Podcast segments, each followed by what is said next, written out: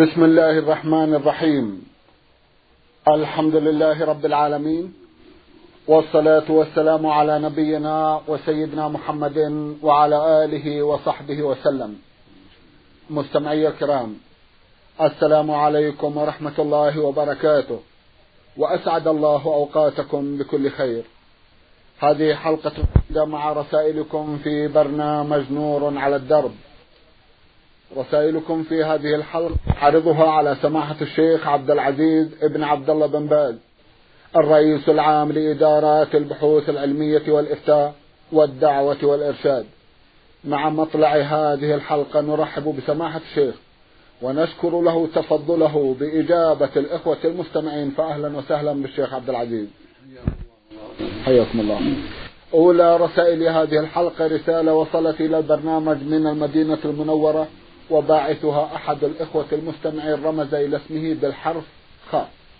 يقول أنا شاب كنت أصلي كل الفرائض في وقتها ثم ابتعدت عن ذلك فترة ثم إني تبت إلى الله سبحانه وتعالى ورجعت عما كنت فيه من الشر ولكني بعد هذه التوبة أشعر بالألم والأسى لذلكم الماضي الأسود. وجهوني شيخ عبد العزيز جزاكم الله خيرا. هل أقضي ما فاتني أو بما توجهونني؟ شكر الله لكم. بسم الله الرحمن الرحيم. الحمد لله وصلى الله وسلم على رسول الله وعلى آله وأصحابه ومن اهتدى به أما بعد فعليك أن تحمد ربك وتشكره كثيرا على ما من به عليك من التوبة. واعلم يا أخي أن التوبة تجب ما قبلها. وتمحو ما قبلها إذا كانت التوبة تامة مستوفية لشروطها. يقول الله جل وعلا في كتابه الكريم وتوبوا إلى الله جميعا أيها المؤمنون لعلكم تفلحون. فدل ذلك على أن من تاب التوبة الشرعية أفلح. فيقول النبي صلى الله عليه وسلم التائب من الذنب كما لا ذنب ويقول صلى الله عليه وسلم التوبة تهدم تهدم ما كان قبله. فاحمد الله جل وعلا واشكره سبحانه وأحسن به الظن فالذنوب الماضية تمحى بالتوبة وليس عليك قضاء إنما عليك لزوم التوبة. وتوبة النصوح. هي المشتملة على أمور ثلاثة الندم على الماضي من السيئات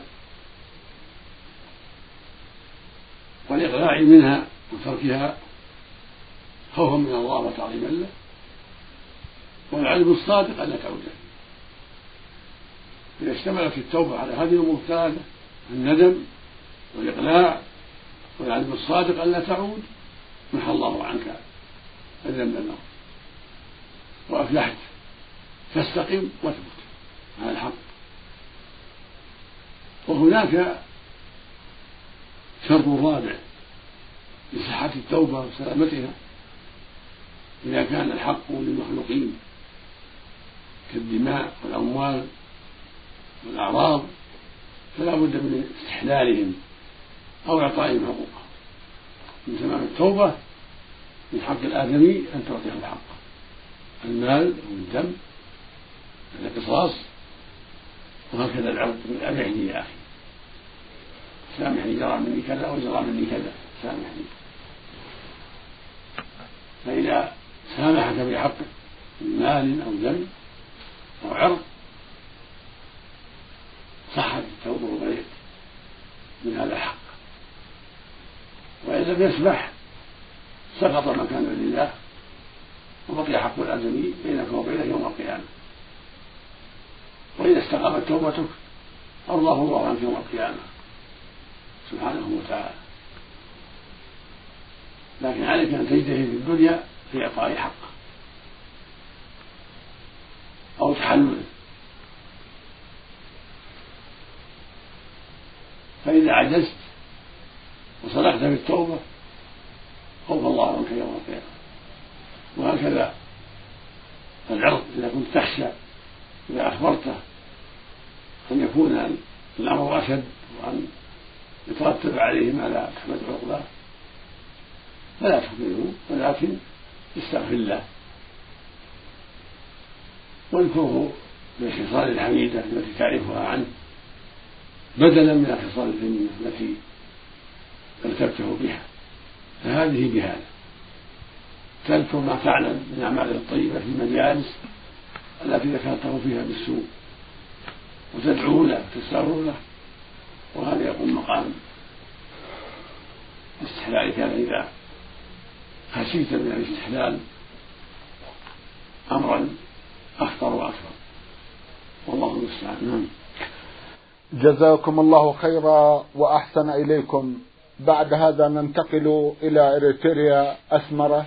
عبر رسالة بعث بها مستمع من هناك يقول من مجيب الرحمن صالح أمان. يسأل مجموعة من الأسئلة أحدها يقول في بلدنا بعض الناس يذبح عند قبور الأولياء. وإذا سألتهم أليس الذبح يجب أن يكون لله وأن يكون خالصا لله وأن هذا العمل من الشرك؟ لا يستمعون إليك وجهوهم لعلهم يستمعون. وفقكم الله وجزاكم خيرا.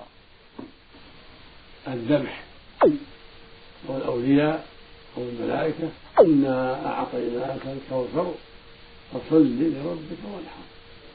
إنها عباده لا عند قبر. لله. ما قصد صاحب القبر. خلي لله. يظن أن الصلاة عند قبر فيها فائدة. وأنها أفضل تجوز وسيلة للشرك. ولكن لا تكون شركا إذا كان قد قصد الشرك. وسيلة إلى أن يذبحها جزاكم الله خيرا. يقول سماحة الشيخ إذا دخلت في صلاة النفل وناداني أبي أو أمي فهل أجيب أم استمر في الصلاة؟ عليك أن تقول سبحان الله سبحان له شيء في الصلاة فليسبح الرجال. أمر أن يجيب أمه. وعوقب قطع الصلاة قطعتها. لا فالحمد لله جزاكم الله خيرا. هل المبتدع خارج عن الفرقة الناجية والطائفة المنصورة؟ المبتدعون ليسوا من الطائفة. الكتاب والسنة الذين لم يبتدعوا في دين الله ما لا يؤمن به الله. كانوا على منهج سلف الأمة من الصحابة.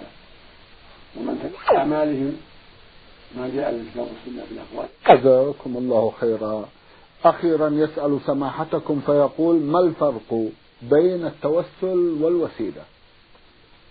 التوسل والوسيلة ما جعل جزاكم الله خيرا وأحسن إليكم.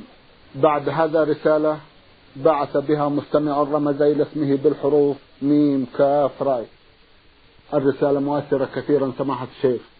صدرها ببسم الله الرحمن الرحيم. سماحة الشيخ والدنا عبد العزيز بن عبد الله بن باز حفظه الله. السلام عليكم ورحمة الله وبركاته. أشهد الله ثم أشهدكم بأني أحبكم في الله. سماحة الشيخ أصبت ببلاء وأصبحت لا أتحكم في نفسي ولا سيما الطهارة إلا بصعوبة. وقد ينتقض وضوئي في مرات كثيرة في الصلاة أو أثناء الذهاب للمسجد وقد لا ينتقض في بعض الأوقات وهي قليلة. أصبحت لا أعلم متى ينتقض وضوئي ومتى لا ينتقض. هل أنا بهذه الحالة من أصحاب الأعذار؟ وإذا كنت كذلك فهل لي أن أتوضأ قبل دخول الوقت لكي أدرك الجماعة؟ لأنني قرأت فتوى لابن تيمية يقول يتوضأ صاحب العذر لكل صلاة أو لوقت كل صلاة. فهل لي أن أتوضأ قبل دخول الوقت لأدرك صلاة الجماعة؟ مع العلم بأنني إذا توضأت بعد دخول الوقت فإني قد لا أدرك صلاة الجماعة. هل لي أن أجمع بين الصلاتين بضوء واحد مع إمام يجمع في مطر أو في سفر؟ هل لي أن أمسح على الجوارب وأنا بهذه الحالة؟ هل لي أن أصلي إماما إذا لم يحضر إمام المسجد؟ وكنت أقرأ الموجودين وأعلمهم بالسنة وهل إذا صليت بهم إماما فهل أكون آثما؟ وجهوني حول هذه الأمور. جزاكم الله خيرا. أسأل الله يمنحنا وإياك. على ما هو فليقول أحبك الله. الذي حدثنا ورضي الله العظيم. ذكر منه رجلين تحبا في الله سمع على نفسه وتفرق عليه. يوم القيامة أين المتحابون بجلالي اليوم أظله في ظلي يوم ذكرت من جهة السواء خرج منك شيء في الطريق أو في المسجد بعد دخول الوقت فإن الحديث يكفي من الله. توضأ في الصلاتين. نور الله. الخير نسأل الله لك العافية والتوفيق. اللهم آمين. جزاكم الله خيرا.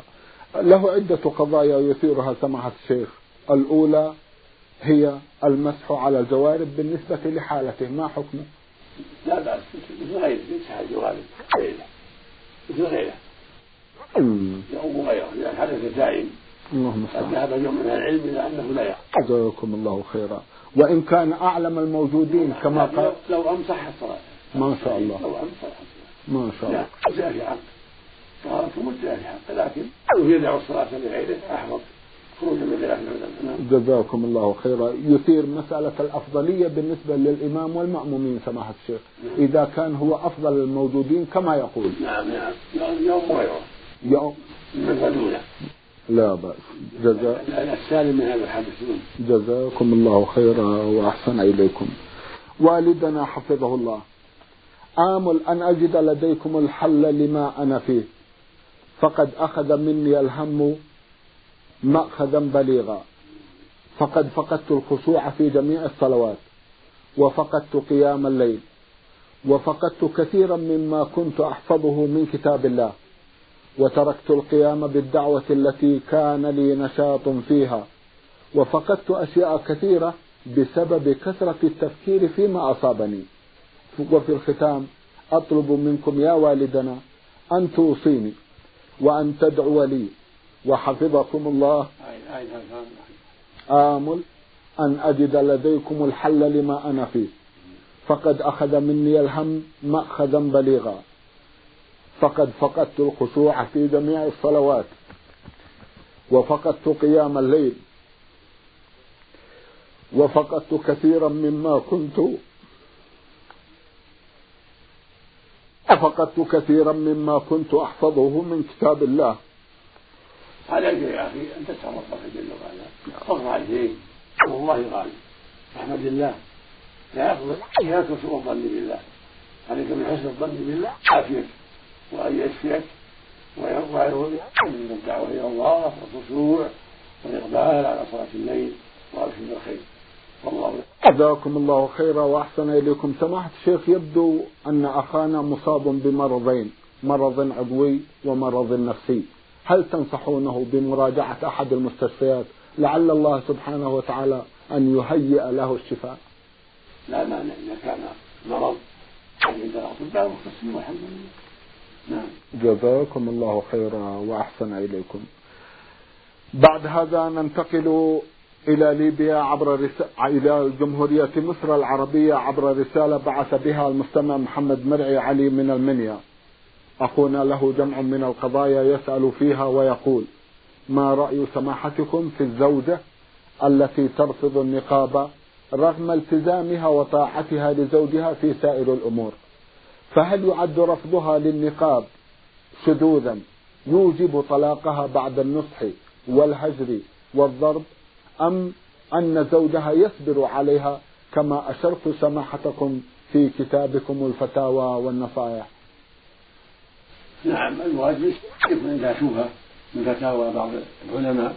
الطلاق لكن النصيحة والاستمرار وأن تدع رأيها وأن تعمل بقول زوجها وتنفعها ويبعدها عن التهمة إذا ترك فتاوى بعض المفتين هذا إن شاء الله يكفي. جزاكم الله خيرا وأحسن إليكم. هل يجوز أن يستدين المسلم لأجل شراء لأجل شراء الكتب الشرعية للاطلاع والتعلم والتفقه في الدين؟ وهل يجب عليه بيع هذه الكتب في حالة عدم استطاعته الوفاء بالدين الذي عليه؟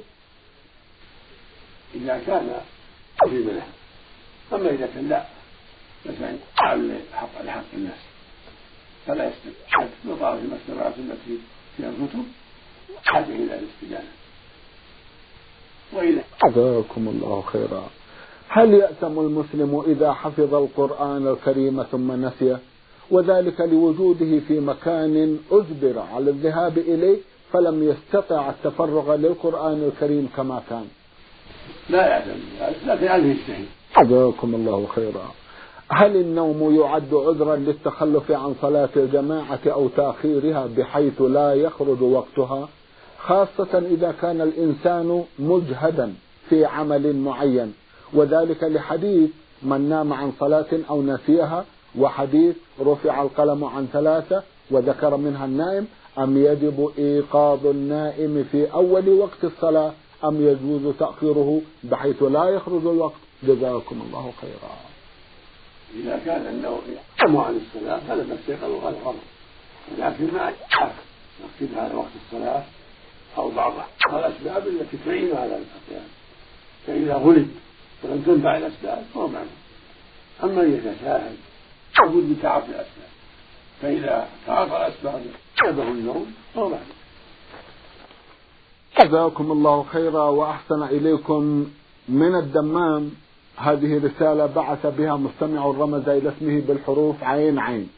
يقول نويت بقلبي ترك شيء وألا أفعل هذا الشيء وإلا فزوجتي طالق.